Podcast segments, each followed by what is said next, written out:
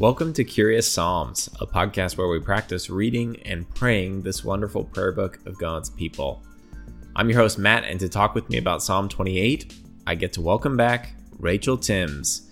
For those who don't know Rachel, she wears all kinds of hats, but to introduce her this time, I thought I'd mention just one of those, which is that she is a board member for the Greenhouse that provides tutoring, mentorship, and meets a whole host of other needs for children in a part of the Gardenland Northgate area in Sacramento.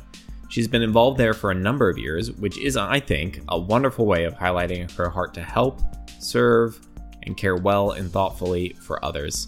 So I'm glad to have her back on the podcast. And to get us going, here's Rachel reading Psalm 28. To you, Lord, I call. You are my rock. Do not turn a deaf ear to me. For if you remain silent, I will be like those who go down to the pit. Hear my cry for mercy as I call to you for help, as I lift up my hands toward your most holy place. Do not drag me away with the wicked, with those who do evil, who speak cordially with their neighbors but harbor malice in their hearts. Repay them for their deeds and for their evil work. Repay them for what their hands have done, and bring back on them what they deserve, because they have no regard for the deeds of the Lord and what his hands have done. He will tear them down and never build them up again. Praise be to the Lord, for he has heard my cry for mercy. The Lord is my strength and my shield. My heart trusts in him, and he helps me. My heart leaps for joy, and with my song I praise him. The Lord is the strength of his people, a fortress of salvation for his anointed one. Save your people and bless your inheritance. Be their shepherd and carry them forever. Rachel, welcome back to Curious Psalms. Thank you, Matthew. might mark the first time I've been called Matthew on the podcast. I don't know. Maybe Q did in an episode. I feel like these are the special kitchen table editions as we do them around literally our kitchen table. But thanks for being willing to do this. I love having conversations with you in general, and about the Psalms is an extra bonus. Agreed. Shall we dive right in to our questions? Well, Rachel, I want to hear from you. What stood out to you in reading this psalm? I think the thing that stood out to me was the change in attitude. Almost like halfway through the psalm, right? David's lamenting to God about how he feels like he's silent. He's asking him not to keep not engaging with the people who are hurting him, dragging, yeah. you know, do not drag me away with the wicked, all these mm-hmm. things. And then in verse 6, it turns like on a dime Praise be to the Lord, for he has heard my cry. and I really want to know what I would give to know like, was there an actual time break between when David wrote verse 5 and when he oh, wrote sure. verse 6? Like, did he write the first five verses and then three months later, God avenges, you know, David in the way he wants? Yeah. And then he comes back and starts writing verse 6 and finishes out the psalm? Or did he just like have a different change of heart and want to start praising God in the midst of his pain. And one will never know, but that made me curious. Yeah, that's such a good point. It's a very different way to read verse 6 through 9 if you read it as his request has been satisfied, his request has been met. Right. Verses 6 through 9 is his him continuing to reflect and speak in light of the situation. Yeah. I kind of like the ambiguity almost of the psalm. It's like it i mean some of it is it just helps you ponder that difference right right and should your response be different depending on where you're at in that process say a little bit more about that like it does make you wonder does it have to be only a response of praise if the request was satisfied yeah. or can it be in the middle and what does that look like for us trying to work those things out yeah, that's like skipping to our third question already. I like it. Yeah, that's totally true. How does this psalm and what's going on or not going on? One of the honestly, I find it sometimes kind of frustrating that we don't know yeah. the behind the scenes of the psalms. It's really interesting reading psalm commentaries occasionally. There's a few psalms that have titles that explain and especially the ones that are attributed to david occasionally there's maybe some extra clues that scholars mm. try to point and say well maybe this. But a lot of the Bible has pretty extensive background context of, you know, here's what was happening and here's the story behind the story. I think for people who like puzzles or like unraveling things, mm-hmm. that can be really enticing, honestly, to get to know what's going on. And the Psalms defy that. It's pretty rare that we know the story behind the Psalms and the outcome that is being reflected on and the original situation, which I think can either be really frustrating or really empowering, actually, in how we can read them and engage with them and the poetic freedom or the imaginative spaces that they create for us to explore our relationship with God. But yeah. yeah. David is almost always vague in his songwriting. You know, like he had multiple very specific enemies that he dealt with, and it's rare in the Psalms, at least, that he names them by name.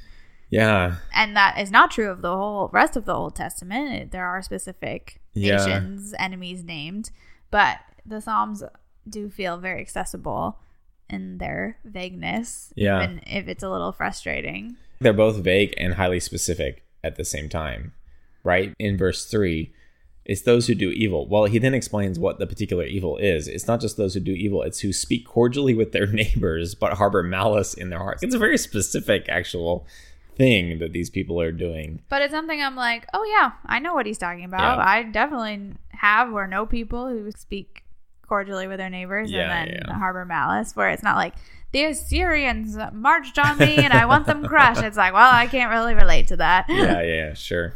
No, there is something about the, their deep accessibility.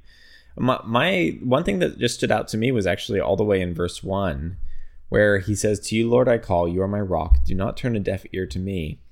And then he says, "For if you remain silent, I will be like those who go down to the pit." He is definitely waiting for God's action, but he's also primarily waiting for God's word. To say, if you remain silent, is just so interesting. Mm. I would have instinctively thought he would say, for if you remain inactive or if you don't do anything. And in fact, I mean, he clearly is calling for God to do things. That goes on in the psalm. But for his first instinct to say, if you remain silent. And I think, you know, I was just reflecting on maybe this also kind of moves us towards a third question. But is my first instinct to watch and wait for God to be active or to watch and listen for the word of God to kind of do its work and to impact, like for his responding to me. And I'm probably more willing to say, well, you know, if I just keep going and going and going, then I'll probably see what God is doing along the way. But listening really requires a kind of quieting and a slowing down. And so that just, I think, stood out to me in some other conversations I've been having with some staff folks at church we've been talking about and reflecting on silence and the need to have that kind of space. And so I found that particularly provocative, I thought. Yeah, that's a good point. Shall we move on to our second question? What do we learn about God from this psalm? Yeah, I I knew this question was coming, so I was trying to think through that when I was reading this. And in some ways, I want to say like not a lot. You hear what David thinks about God, like, I feel like David's bringing some of his presumptions of what God is going to do or should do. Maybe that's a little cynical. I don't know.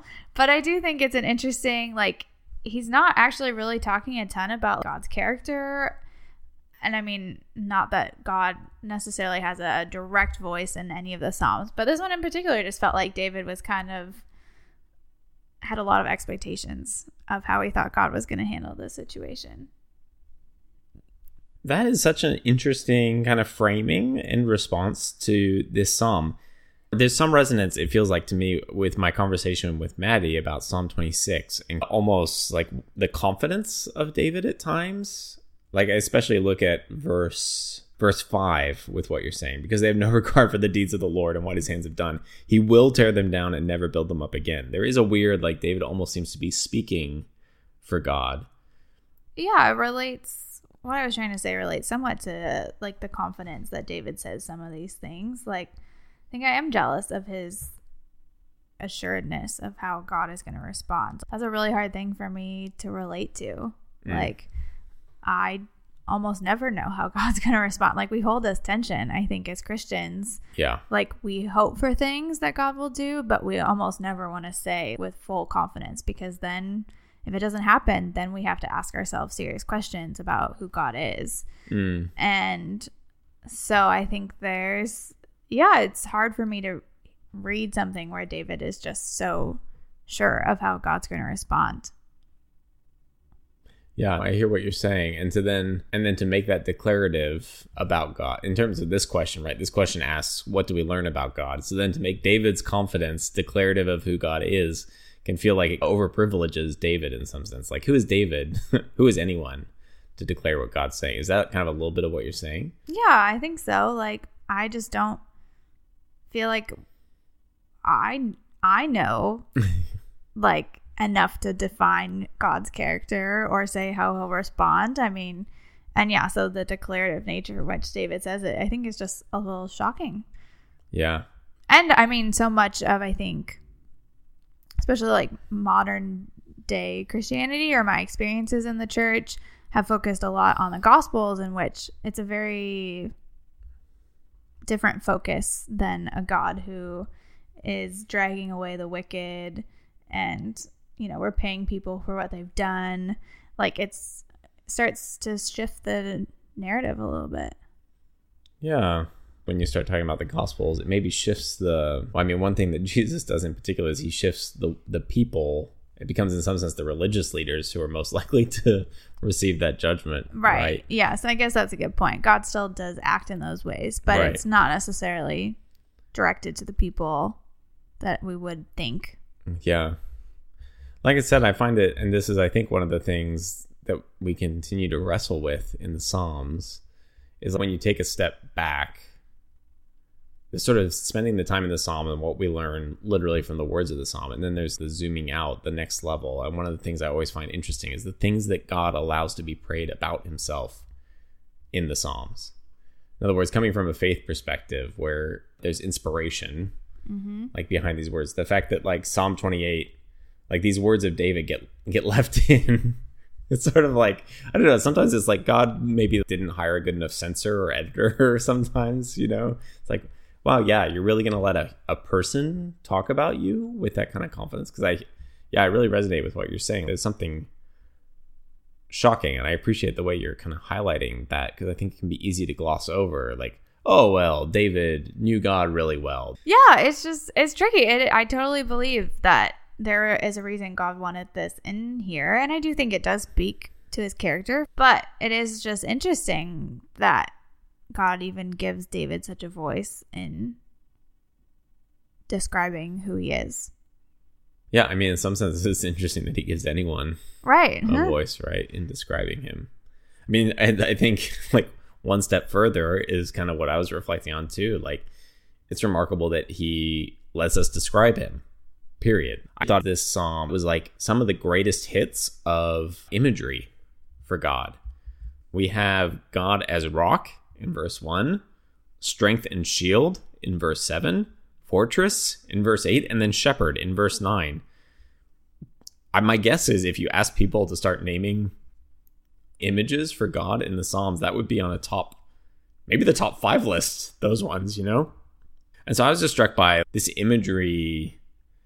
It feels really ubiquitous to the Psalms. And I mean, I think again, one of the interesting things about the Psalm is God allows himself to be talked about by people. I mean, that's really one of the interesting things about the Bible. I think one of the mysteries of it, right, is that God allows himself, and even specifically, like in this way, he allows himself to be imaged. He allows himself to be described. Like he he gifts us a prayer book in some sense in which he is described in these ways as rock and strength and shield and fortress and shepherd. The reality is that we need, I think, images to engage with God, and the fact that he allows that to be the case it's one thing to just say like God is really strong and he protects us, or that's been our experience of God. It's another thing I think to say this as he is our rock or he is our fortress. All right, let's move to our third and final question that we've maybe already started alluding to. How does this psalm help us to pray? I do think it encourages us to pray with boldness that Hmm. I at least rarely have in my prayers. I am almost always qualifying something. You know, God, will you do this, but only if this, this, and this like meets your meets your will, you know? Yeah. And I mean, some of that is, I think, good, but some of it, I think, is I me expecting less of God because I'm afraid that He won't show up and I'll be disappointed. Oh wow. And it's a tension to like hold the mystery of God and how He answers prayers and how He moves in the world, and also needing to hope that He is over everything and has sovereign power, and He's gonna at one point have the victory, like the final victory but it's hard to hold both of those in an actual prayer life. Yeah, your line that you just said, you know, sometimes I don't pray this way because I worry God won't show up. I, I think probably everyone resonates with that. I do this a lot too. I put caveats around my prayer with the pretense that it is protecting God and His will and His sovereign desire, but really what it's protecting is my fragile faith. Yeah. And Psalm 28 kind of starts deconstructing that, right? I mean, it's not how David prayed. And yeah, as you said, like God said he was a man after his own heart and was human and had his major flaws. But I think there was something God clearly admired in David and his boldness and passion and faith that God could do what he said he was going to do. Yeah really my observation was really related to what you're saying. I, I think we've seen lots of prayers for justice. We've seen lots of prayers against enemies. It struck me that this prayer, particularly in verse four, is really a prayer for fairness. Mm. You know, repay them for their deeds and for their evil work, repay them for what their hands have done, and bring back on them what they deserve. This isn't the the Psalm 3 break their jaw. This is, hey, for what they've done, make that right. And I think building on what you were talking about, prayer for confidence, is that the Psalms never invite us to pray with resignation. Mm. Like, in other words, verse four sounds kind of weird up against the mantra that we all learn from, you know, I don't know, preschool that life's not fair, right? Yeah. If life's not fair, why would you ever pray verse four? Because verse four is all about fairness. Repay them according to this. But yeah, I think paired with the confidence that you're talking about, there's also a sense of like we we do not resign ourselves to the brokenness of our world, which is really hard because it feels like that's that's what we have to resign ourselves to. Like I don't yeah. Yeah. Hmm. It's the challenge of when we pray, we are I don't know how to say this exactly, but it's like we are entering the kingdom. We are part of the kingdom in a fresh way. We're and we're trying to bring bring the world, sort of drag it sometimes into the goodness of what God desires for it but then the friction there's such friction in that dragging. And that's that's like mostly even with our own souls right? The friction of dragging ourselves. But yeah so building on the confidence i think i just say like the the psalm reminded me we don't pray with resignation like mm, yeah i really like that. Yeah. Well thanks. I really like your points. And i really like you You're not gonna leave that in. Oh, watch me. Watch me now, Rachel. Yeah, I mean these things are not always straightforward and there's many ways to interpret them. Some trickier than others. Yeah. Well, I think we've come to the end of our conversation. And we could probably maybe we will keep talking off mic, but I appreciate the wrestling. I really do. I think that's sometimes what these conversations I need to be because the Psalms aren't always up and to the right. They're not always just straightforward. They're not always just an easy balm for the soul. Sometimes they are, yeah, they're deep wrestlings. In Kevin's book 150, actually, when he's talking about enemies, he actually describes prayer as sometimes being a kind of conflict. Mm. And I found that really evocative. And I think as we've kind of entered the psalm, we've experienced some of that. There's ways that it conflicts with us and pushes on us, and there's ways that it invites us kind of into a wrestling with God as well. So I appreciate your words. Thanks, Rachel, for being on the podcast. You're welcome. Well, friends, let's end with this verse. It is as David comes out of, or who knows what exactly happened following verse 5, but the words are beautiful nonetheless. Praise be to the Lord, for he has heard my cry for mercy. The Lord is my strength and my shield. My heart trusts in him, and he helps me. Go out and pray the Psalms.